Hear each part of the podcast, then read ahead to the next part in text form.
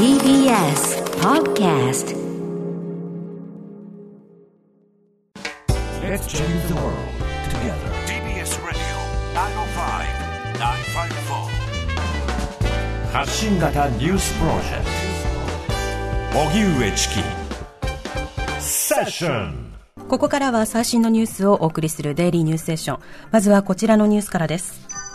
トランプ大統領、突然姿を見せ、支持者に回復アピール。一方、医師団は、早ければ5日にも退院と言及。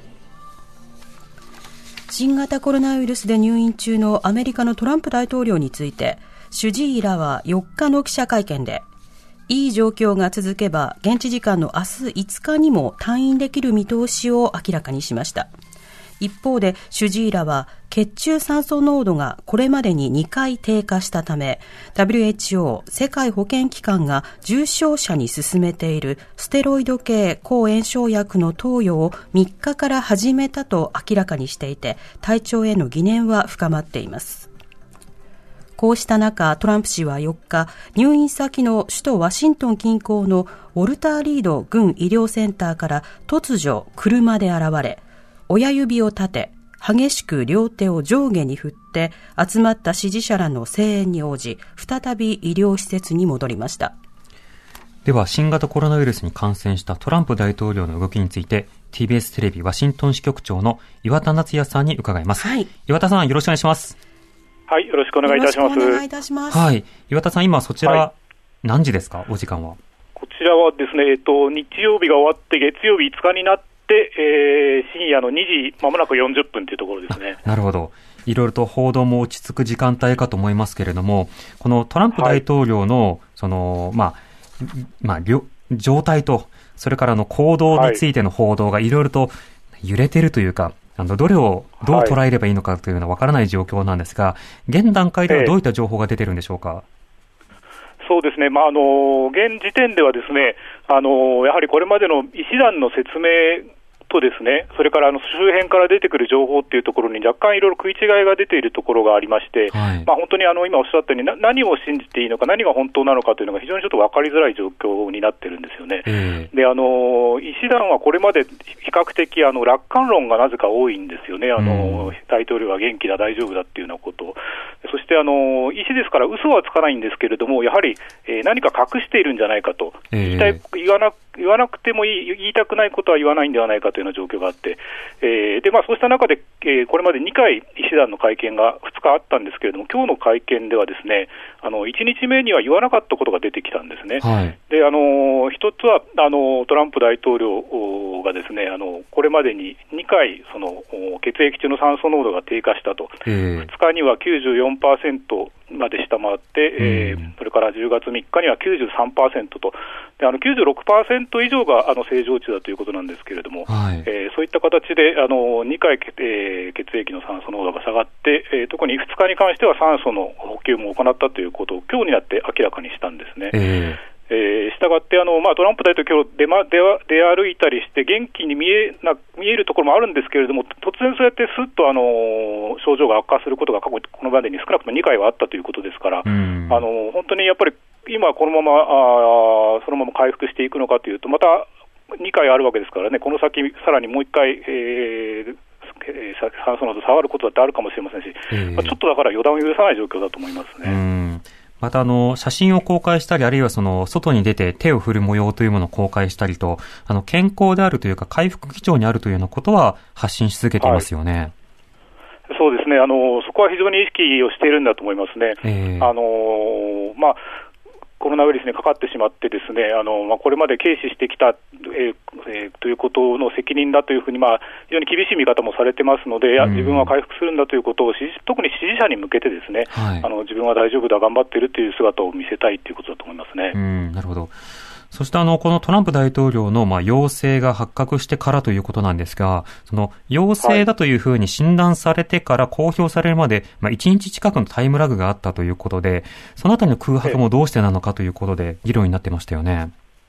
そうですね、あのこちらの報道を見てますと、やはり、えー、一度ですね、あの最初の検査で陽性の疑いというんでしょうか、まあ、陽性だと出たんだけれども、もう一回検査をするまではあ一切公表しなかったということなんですよね。えー、であの側近が感染したことを知りながら、えー、ニュージャージー州の方に、えー、支持者の資金集めの集会の方に出席をしていたりですとか、まあ、あのそのあたりの行動についても、えー、適切だったのかという批判が起きてますね。はいまたあのホワイトハウスやあるいはその党の大会などであの接した人たちが次々感染をしているということも、はい、あの追いかけられて今報じられていますよね。そうですね、あのまあ、ホワイトハウスでのイベントなど、かなり大勢の人数を呼んで、ですねあの行っていて、えー、それもですねやっぱり椅子をかなりぎっしり敷き詰めるような形で、大勢を入れて、えー、開催してたんですよね、えー、その中で、えー、相次いで、えー、感染者というものが出てきていまして、やっぱりあのこれはあの十分気をつけていたのかというふうに、えー、批判が起きても仕方がない状況だと思いますね。うん。まあ、マスクをせず、ハグしたりキスしたりという模様が繰り返し取り上げられていましたが、今回のそのトランプ大統領の感染について、現地メディアの報道のあり方、はい、注目はいかがですか？はい。まあ、そうですね。あの注目ぶりというのは、やはりこの凄まじく大きいですね、あのまあ、陽性の判明があって、その後、入院とえー、続いて続いてきてるわけですけれども、まあ、あのニュース専門チャンネルは当然ですね、CNN、FOX、それから MSNBC など、まあ、ずっともうこの話題をずっと取り上げているといった状態ですうんなるほど市民の反応、SNS 上などの反応というのはいかがですか？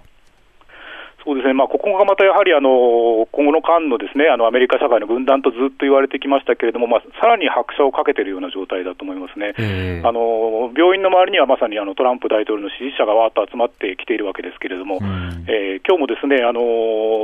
私たちが取材している最中に、逆にあの反トランプの人たちもあの一部、えー、会場周辺に現れて、ですね、はい、あのそこであの小競り合いが起きたり、まあ、若干あの殴り合いに近いような形が起きたりですとか、まあ、あの選挙選挙まで1か月と近づいてきている中で、やっぱりお互いのその、なんていうんでしょう、敵対心というかですね、えー、がかなりどんどんどんどんあの深刻な方にいってるんでしょうか、対立がより激しくなってきているといったような状態ですね、うん、そうした中でトランプ大統領自身はやっぱり、えー、支持者を盛り上げるような行動を、まあ、次から次に、えー、入院しながら行っているわけですね、えー、まあ、あのそのあたりで、まあ、支持者は大喜びする一方で、えー、反トランプの人たちは一体何をやってるんだと、この人たちはという、まあ、冷ややかな目で見ているといった感じですよね。まあ、病院の前に集まっているトランプ支持者の人たちもですね、まあ、未だにかあのマスクをつけてない人がたくさんいると言っている状況でですね、はい、あまああのまあ、いろんな意味で本当に、えー、分断がさらに深刻化、加速しているという感じがします。うん。これ、大統領選の最中の感染ということなんですけれども、大統領選挙に与える影響はいかがでしょうか？はい、そうですね、あのー、まずその感染の直前の段階ですけれども、あのまあ、史上最低と言われるあの討論会があ先月29日にバイデン氏と行われましたけれども、はい、あのまあ、非常にあの罵り合い、えー、言葉の遮り合いになったわけですが、えーまあ、世論調査ではですねやっぱり、えー、その後、バイデン氏のリードがさらに広がっているような状況になっているんですね、やっぱりトランプ氏の評価が低かったと、でこれ、激戦州でもフロリダですとか、ペンシルベニアですとか、そういったところでもバイデン氏のリードが続いていて、まあ、トランプ氏としては、ではもうあの何かしないわけにはいかないという焦りがやっぱりあるんだと思うんですね。はい、まあ、そうした中で、この発生したコロナウイルスへの感染ということですから、まあ、トランプ大統領としては、まあ、なんとかこれを逆にですねバネにしていきないかと、これを結束する支持者結束の材料にできないかということを今、必死に考えているんだと思いますね。あの陽性という結果が出た発表をツイッターで行ったわけですけれども、そのツイッターにはあの、はい188万人が今のところ、このあのハートマーク、いいねっていうのをクリックしてるんですね、えー、で通常、トランプ大統領のいろんな投稿に対しては、まあ、数万人からせいぜい10万、20万、30万くらいの人がいいねをクリックしてるんですけれども、今回、188万人もクリックをしていて、まあ、そういう意味では支持者に対しては、まあ、ある種アピールになっているっていう部分もあるんだと思うんですよね。なるほどまあ、でまああの単えー使っていくということですよね。はい。そうですね。お時間となりました。はい、はい、すみません。そういった反応もどういうふうに影響していくのか見ていきたいと思います。岩田さん、ありがとうございました。はい、はい、ありがとうございました。ありがとうございました。TBS テレビワシントン支局長の岩田夏也さんに伺いました。続いてはこちらのニュースです。日本学術会議任命問題で野党が国会審議求める。一方 TBS の世論調査、菅内閣の支持率7割。日本学術会議の新会員候補6人が任命されなかった問題で、立憲民主党など野党4党の国会対策委員長は会談を行い、この問題をあさって水曜から行われる国会で審議を求めることで一致しました。その後、立憲民主党の安住国対委員長は自民党の森山国対委員長と会談。森山氏は明日回答すると答えたということです。そんな中、最新の TBS の世論調査で、菅内閣を支持できるという人は、先月の調査結果より8.3ポイント上昇し、70.7%でした。また、菅総理が日本学術会議の会員候補見送りについて妥当だと答えた人は24%にとどまり、妥当ではないが51%でした。さて、TBS の世論調査で菅政権の支持率が7割、一方、現在にも、現在話題となっているのが、菅総理と報道各社との懇談会です。えー、先週10月3日土曜日、えー、原宿のパンケーキ屋で、えー、内閣記者会所属の記者と菅総理が懇談会を行いました。はい。というわけで、このニュースについて TBS ラジオ国会担当澤田大記者に聞きます。はい。澤田さん、よろしくお願いします。よろしくお願いします。はい。ということで、この報道各社との懇談会、これがあの、従来、あの、総理が行っていた懇談会といろいろ違う形で行われているようですね。そうですね。完全オフレコの、えー、懇談会だということなんですね。うん、はい。で、まあ、総理と、まあ、メディアと、まあ、向き合う場としては、まあ、普通だと、まあ、会見だったり、うん、あるいは、まあ、官邸のあの、出入り口で、えー、ちょっと立ち止まって、一方的に話したりっていう、ぶら下がり。ぶら下がりというのがあったりっていうのがあるんですけども、今回のに関しては、まあ、カメラがだったりっていうのが、長くて、うん、レコーダーも回さないし、という形だったようです。はい。ようですというのは私は呼ばれてないので、はい。そうですよね。ということですね。はい。そもそもこの懇談会というのはどういった性質のものなんですか、うん、はい。あのー、まあ、えっ、ー、と、まあ、総理に限らず、結構いろんな、えー、党の幹部だったり、あ、それは与野党問わずなんですけども、はい、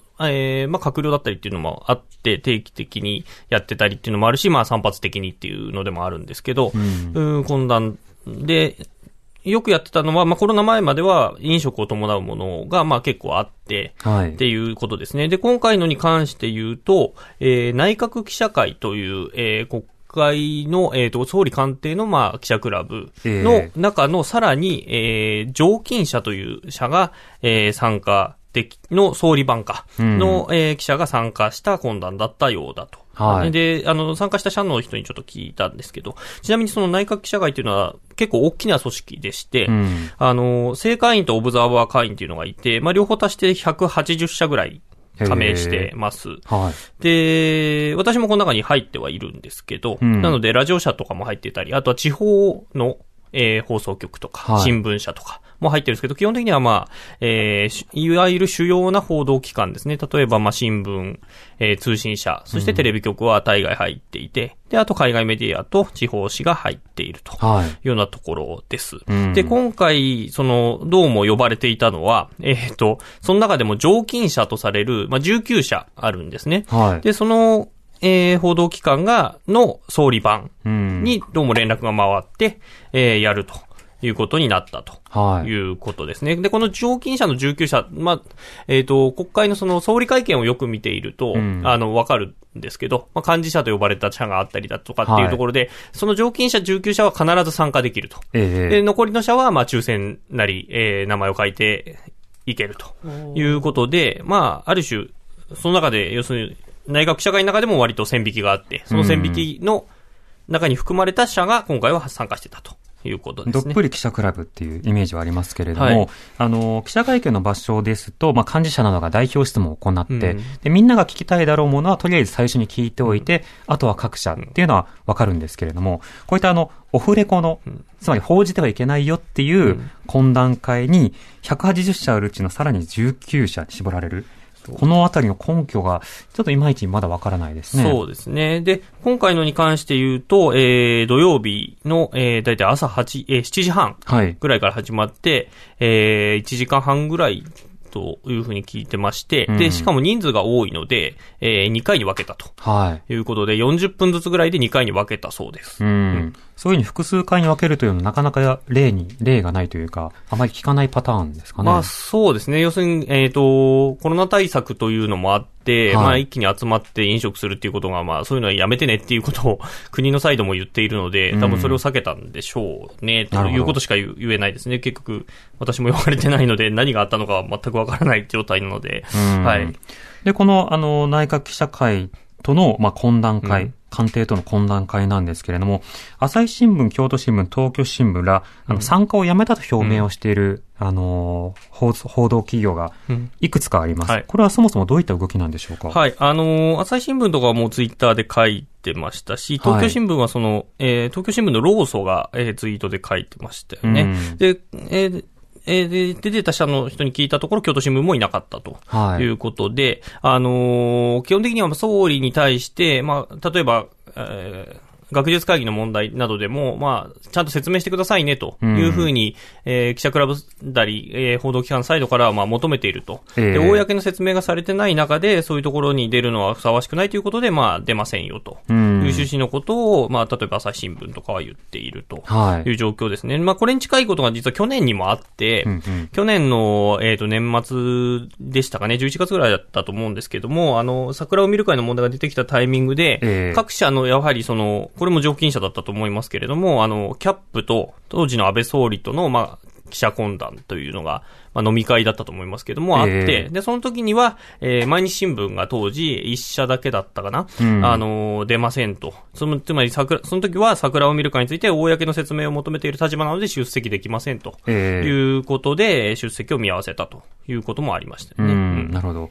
あの、やっぱり公の場で会見を開いて説明をするということ、そしてそれを求めることが記者のまあ役割ではあると。で、一方で、オフコンでも意味があるんだというような立場を取る人も、まあ中にはいるわけですよね。そうですね。聞いた社の人、あの幹部によると、その、まあ、取材の機会うんを、がないっていう、今、要するにまあ、一方的にまあ、向こう、もう一方通行のやり取りになってますよね。結果的にやってくださいって言っても、いや、やりませんっていう感じになってるわけで。で、そういう数少ない機会を、まあ、あえて自分から減らす必要はないのだと。そこでまず聞いて、どういう温度感かを探るだけでも意味があるという趣旨のことを、まあ、そのクラブの人は言っていたということですね。まあ具体的にどういった報道につながるかうんということからとても重要になりますよね。ちなみにこの会場となったエッグシングス、その代表取締役は、元参議院議員でタリーズコーヒー日本創業者の松田光太氏。うんで、松田氏は、あの、ツイッター上で、まあ、こういったオフの場で、で場でも、懇談会の中で聞きたいことは聞くのが記者としてあるべき姿じゃないかというようなことを、例えばツイートしていたりということもあったりする。で、他方で、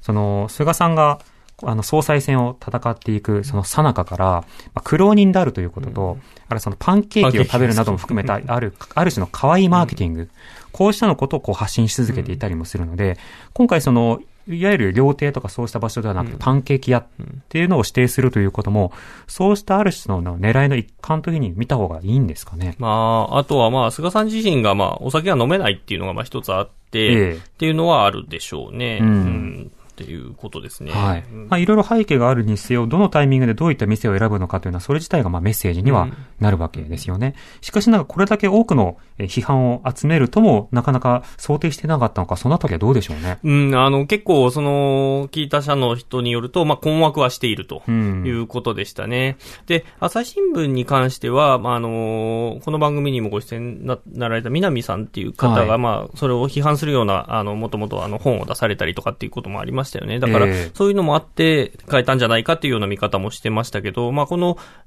ある種の批判をどう報道機関が受け止めて、それをどう報道に反映していくのかっていうところは、まあ注目しないといけないなと、まあ他人事のように言ってますけど、私自身も、ええあの、そこはしっかり見ていかないとなというふうには思ってます。うん。まあオフで話された内容というものを、例えば、各社で共有するということ、これも NG なんですよね。うーん、まあそうですね、午前と午後で、えーあったっていうことですから、うん。まあそこの、全く同じ話をしてれば別ですけど、ええ。そうじゃないでしょうからね。ううん。ん。メモをこう付き合わせてどんなことがあったのかを共有して、うん。その後でもそれは書けないってなると、うん。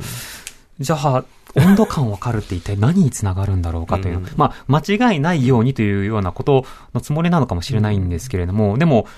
それは、だって政府側からの説明なわけですよね。うんまあ総理からのってことですよね。ええうんそれは確実に裏というふうになるわけではない。ある種の裏というよりは、筋書きということになっちゃうわけですよね。うんまあ、しかも、まあ、結果的には一方的なっていうことではあるわけですよね。それを、まあ、あうんと、オフィシャルにはできないわけなので、ええうんそうですよね。だから、例えば総理が亡くなった後かけるとか、そういったような、オフコンの位置づけっていうのが、本当わからないんですよね。あの、か書かないって言った時に短期的に書かない、10年書かないのか 30年書かないのかって、公文書でもう一応ルールを作るわけですよね。逆に言えば、オフコンは、公文書管理以上にずさんなのではないかという気がするんですが。まあ、縛りはないですもんね。多分30年は出しちゃダメですっていうことはないでしょうから。政権崩壊後とかに、その回想録とか記者が書くときに、私は知ってたとか書くんでしょ、う まあその時にあの、存命ならあれですけどね、亡くなってたらまあ書き放題闇に葬られてしまうということになるわけですよね。逆に書き放題っていう可能性もありますけどね。うん。そうした中で、まあ、今回、えー、内閣支持率非常に高い水準で推移ということになっているわけですが、はい、この間特に、その、まあ、学術会議の問題以外に、まあ、大きく取り上げられている話題がないということも影響してるんでしょうかね。まあ、あと国会でのやり取りがないので、はい、基本的にそこの報じられるっていうこと自体がまずないですよね。うん、そこが一つ大きいかなと。いうのはありますね。まあ、予算委員会とかあって、まあ、答弁で例えばシェルドドロモドロになるとか、そういう、明らかに食い違うような答弁をずっとし続けるとか、そういうのがないので、そこでの失点がしようがないっていうのは、まあ、ありますよね。うん。でも官房長官の会見を見ていても、しどろもどろじゃなければいいってわけじゃないからねっていう、つまり、あの、明らかに答弁の内容はおかしいんだけど、妙に自信を持って言われてるから、一見それで合ってるのかなって思わさせられてしまうっていう状況なんかもあったりする。そのあたりは、その、どれだけ報じてるのかどうか、あれ報じているその中身がどうなのか、そのあたりを見ていかなくてはいけないですよね。まあ、そうですね。答えてない場合はしっかり答えてないっていうことを伝えるのも、まあメディアの役目だなというふうに思います。うん、はい。わかりました。澤田さんありがとうございました。はい、失礼しました。ありがとうございました。国会担当澤田大記者でした。発信型ニュースプロジェクト。荻上チキ。セッション。デイリーニュースセッション続いてのニュースはこちらです。GoTo イートのプレミアム付き食事券、新潟県で販売スタート。新型コロナウイルスの感染拡大で打撃を受けた飲食店への政府の支援策 GoTo イートのうち食事券の販売が全国に先駆け新潟県で始まりました。GoTo イートのうちインターネットサイトを通じた予約でポイントが付与される事業はすでに始まっていますが、店頭で直接販売するのは新潟県が初めてで、準備が整った都道府県からスタートするということです。食事券は購入額に25%が上乗せされて地域単位で発行されます。一方、東京都は今日新たに66人の新型コロナウイルス感染者を確認したと発表しました。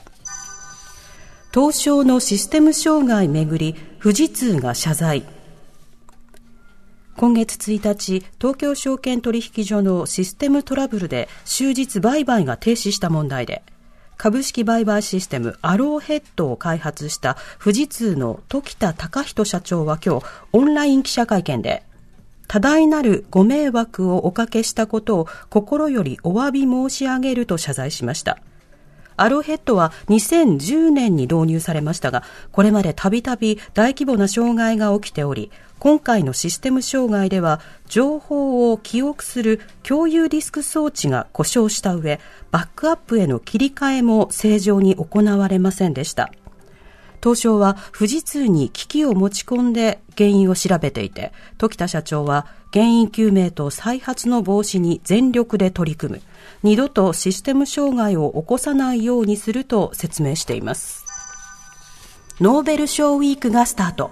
今日は医学生理学賞。今年のノーベル賞受賞者の発表が日本時間の今日から始まります。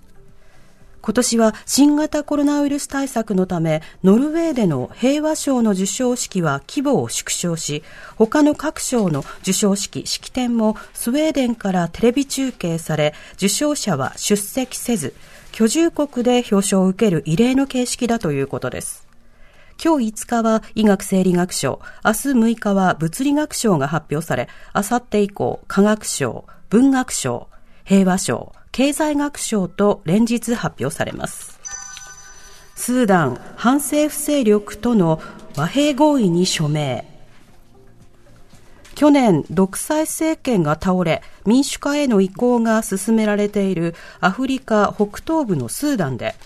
暫定政権にあたる最高評議会が3日、隣国南スーダンのジュバで3つの反政府勢力との和平合意に署名しました。署名したのは西部ダルフール地方の反政府勢力 SRF スーダン革命戦線や南部の南コルドファン州の武装勢力でいずれも去年まで30年にわたって権力の座にあったバシール前大統領と激しく対立してきました。合意には反政府勢力の代表が最高評議会に参加することや戦闘員が正規のスーダン軍に合流することなどが盛り込まれており2003年以降およそ30万人が死亡したとされるダルフール地方の紛争終結に向けた新たな一歩になることが期待されています。暴力団のハロウィーンにお菓子配る行為に罰則。兵庫県議会が条例を可決。兵庫県議会で暴力団員が子供に金品を渡す行為を処罰することが可能になる県の改正暴力団排除条例が今日可決成立しました。県警などによりますと、神戸市に総本部がある特定抗争指定暴力団の山口組が毎年10月末のハロウィーンで地元の子供らを総本部の敷地に招いてお菓子を配布するのが恒例で、これが問題視されていました。兵庫県を含む各地の暴力団排除条例は、暴力団員が挨拶料やみかじめ料を受け取ることを禁じていますが、配布する行為に罰則を設けるのは全国で初めてです。一方、兵庫県議会では今年6月、兵庫県宝塚市で4人がボウガンに撃たれ死傷した事件を受け、ボウガンを所持する県民に届け出を義務付け、違反者には罰則を課す条例が可決・成立しました。さて、夕刊が届きましたので、いろいろ記事を紹介してみましょうか。いろいろその読み応えがある、えー、今日は夕刊が多かったんですけれども、あの、いくつか注目なのは、戦争関連の記事が、えー、続いていたということですね。戦争関連はい。朝日新聞は、えー、夕刊の一面トップで、日本の捕虜収容所で何が光当てる辞典ということで、あの、一つの辞典が今編纂されつつあるよというような試みを紹介してるんですね。はい、来年出版されることを目指して進めているようなんですけれども、あの、捕虜収容所、抑留抑留所辞典というものを、まあ、来年出せればなっていう、えー、水蓮社という出版社の試みをあの取材していて、えー、どういうことかというと、はいはい、あの日本ではですね、3万5千人を超える外国人が、えー、捕虜となって、えー、過酷な労働を日本で強いられていて、そのうち約1割が死亡していたという事実があまり知られていない。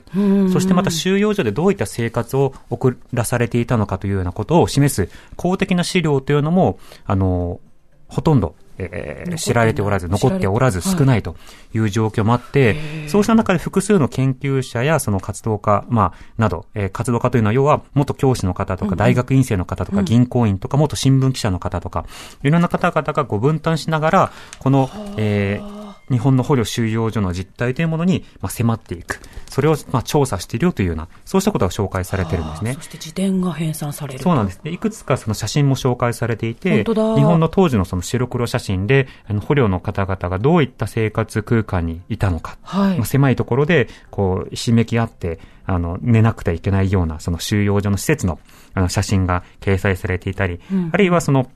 添付されている解説で、あの、ある捕虜収容所の捕虜の人員が351人なんだけれども、その中でその肺炎やマラリアで亡くなった方も非常に多かったっていうようなこととかが紹介されていたり、あるいは食事は他の収容所と比べて粗末ではなかった。えー、穀物量はやや少なかったが、野菜の支給頻度は多かったっていうような、まあ、それぞれのその生活実態などが、こう、紹介されていたりと。まあ、いろいろその収容所によっても温度差があるんだよっていうこととかもいろいろ紹介されていたりして、ああ、これ、本になったらぜひ、手に取ってみたいなっていうふうに思わされたっていうものですね。本が出てから記事になることは結構あるんですけれども、こんな本が今、執筆中だよっていうことを一面に持ってくるって。そう、たっぷり全部ですよね、一面、ね、そうそう、一面トップ。すごい。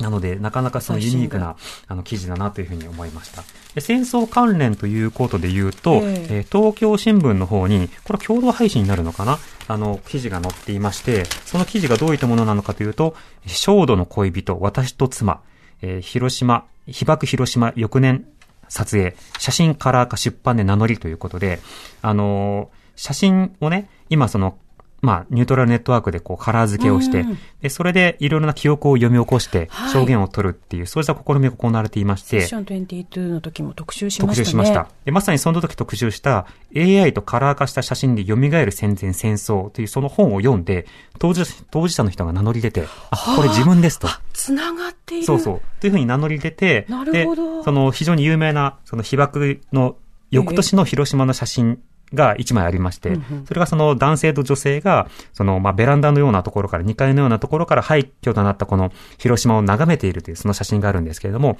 この二人が後々に結婚して、で、生活をしていたんだよっていうようなことを、まあ、当事者の方がこう名乗り出て、その写真を撮った当時というのが一体どういったの状況だったのかとか、一体どういった生い立ちにあったのかということが、まあ、説明をされるという、そうしたようなその記事だったんですね。で、セッション22という夜の時間帯で特集をしたこともあるんですが、はいまあ、そういったその、いろいろな試み、記憶を、ほまあ、掘り起こす、あるいはその資料というものに新たな意味を付与して、え人々にこう共有する。当時セッション22に来てくださったその専門家の方は記憶の回答っていうふうに言っていましたけれども要は眠っていたその記憶というものをもう一回呼び起こすだけではなくて、そこからほぐれるようにいろいろなあの語りというものがこう出発をする。まさにこういったその写真が出発点となって、一つの語りというものが掘り起こされたという、まあそういった瞬間をまあ、記事として配信していたので、それもまたあの面白い、えー試みの記事だなというふうに思いましたね。で、他方で、同じく東京新聞の一面では、認知症カードで笑顔、昔の記憶めくって回答ということで、こちらも記憶が一つのテーマ。どういったものかというと、はいその認知症の方々なのに、そのゲームを一つ考案をした法政大学の学生たちがいるんですって。それがどういったゲームなのかというと、ええーまず時期を示すカードと、で、どんなことなのかっていう示すカードっていうのがそれぞれあって、時期というのは幼少期、学生時代、大人になってからここ最近、近そう、タイミングね。で、その時に、笑ったこと、頑張ったこと、好きだった人、住んでいたところ、旅の思い出、みたいな、そうしたカードを組み合わせて、認知症の高齢者の方と、お互いをこう自己紹介し合うような格好で、めくったカードについて語り合う。そのことによって、ある意味こう記憶が回答されるではないけれども、いろいろその、眠っていた記憶がこう繋がってう、ん。鮮明となって互いを理解して、前に進むっていう、そうしたような試みがあるよっていうものなんですね。これ実はいろいろなその当事者会とか互助会とか、様々なあの会で、感情カードとか交流カードとか言語カードとか、あれそれは発達障害当事者とかが自分の感情とかを言語化するために、あの、いろいろ言語カードを使って、あの、ワークショップを開いたりっていうことはもともと行われてたりするんですけど、あそれがこういうふうに分かりやすく認知症の介護などでの現場、あるいはコミュニケーションの現場などでも使われてるんだっていうことを、まあ、あの、非常にシンプルに紹介したもので、しかし、あの、あなるほど、こういったものをちょっとやってみようかなって思わせるような力のあるもので、非常に面白い記事だなと思いましたね。最後、日本経済新聞は、え9面で、俺コロナに思い出し症という記事を載せています。どういうことか。あの、この間コロナ感染症が広がってから、俺コロナなんだっ嘘をついて営業妨害をしたっていうケースが続きましたよね。で、それがどういったケースがこれまであったのかということで、この短期間に複数の判決がもう出ていまして、え6月の事案、えはい家電量販店で俺コロナと店員に告げた。これは威力業務妨害の罪で、え懲役10ヶ月。うん。とか、あるいは7月、えー宇都宮で、俺コロナと家電量販店で店員に告げた方。この方も威力業務妨害で懲役1年6ヶ月、執行猶予3年。とか、あるいはその、えー60代の男性が、えー一つの施設に、俺コロナだぞと職員に唾を吐いた。これは暴行罪で罰金20万円。暴行罪こういったような、その非常に、まあ、重めのペナルティが次々と、うん下されているよということなんですね。で、これは、その、えー専門家の分析によると、あの、こういった厳しい判決が、えー下る背景には、まあ、今後、いたずらを良くするための、まあ、一罰百回。要は、一つの事案を一つの教訓として社会に発信したいというような、そうした狙いもあって、スピーディーでかつペナルティが重くなっているのではないかというようなことも分析されているんですね。まあ、いずれにしろ、こういった威力業務妨害や、まあ、様々な営業妨害などはあってはならないこと。で、一方で司法手続きというのは、まあ、平等に公平に行わなくてはいけないこと。そのあたりを同時にこう発信していくことも必要なんだと感じさせる記事でした。今日もいろいろ予感面白かったです。ではおしまいに株価と円相場です。今日の東京株式市場日経平均株価は先週末に比べ282円ほど高い23,312円14銭で取引を終えました。一方、東京外国為替市場の円相場は午後4時現在1ドル105円59銭で取引されています。発信型ニュースプロジェクト。荻上チキ。セッション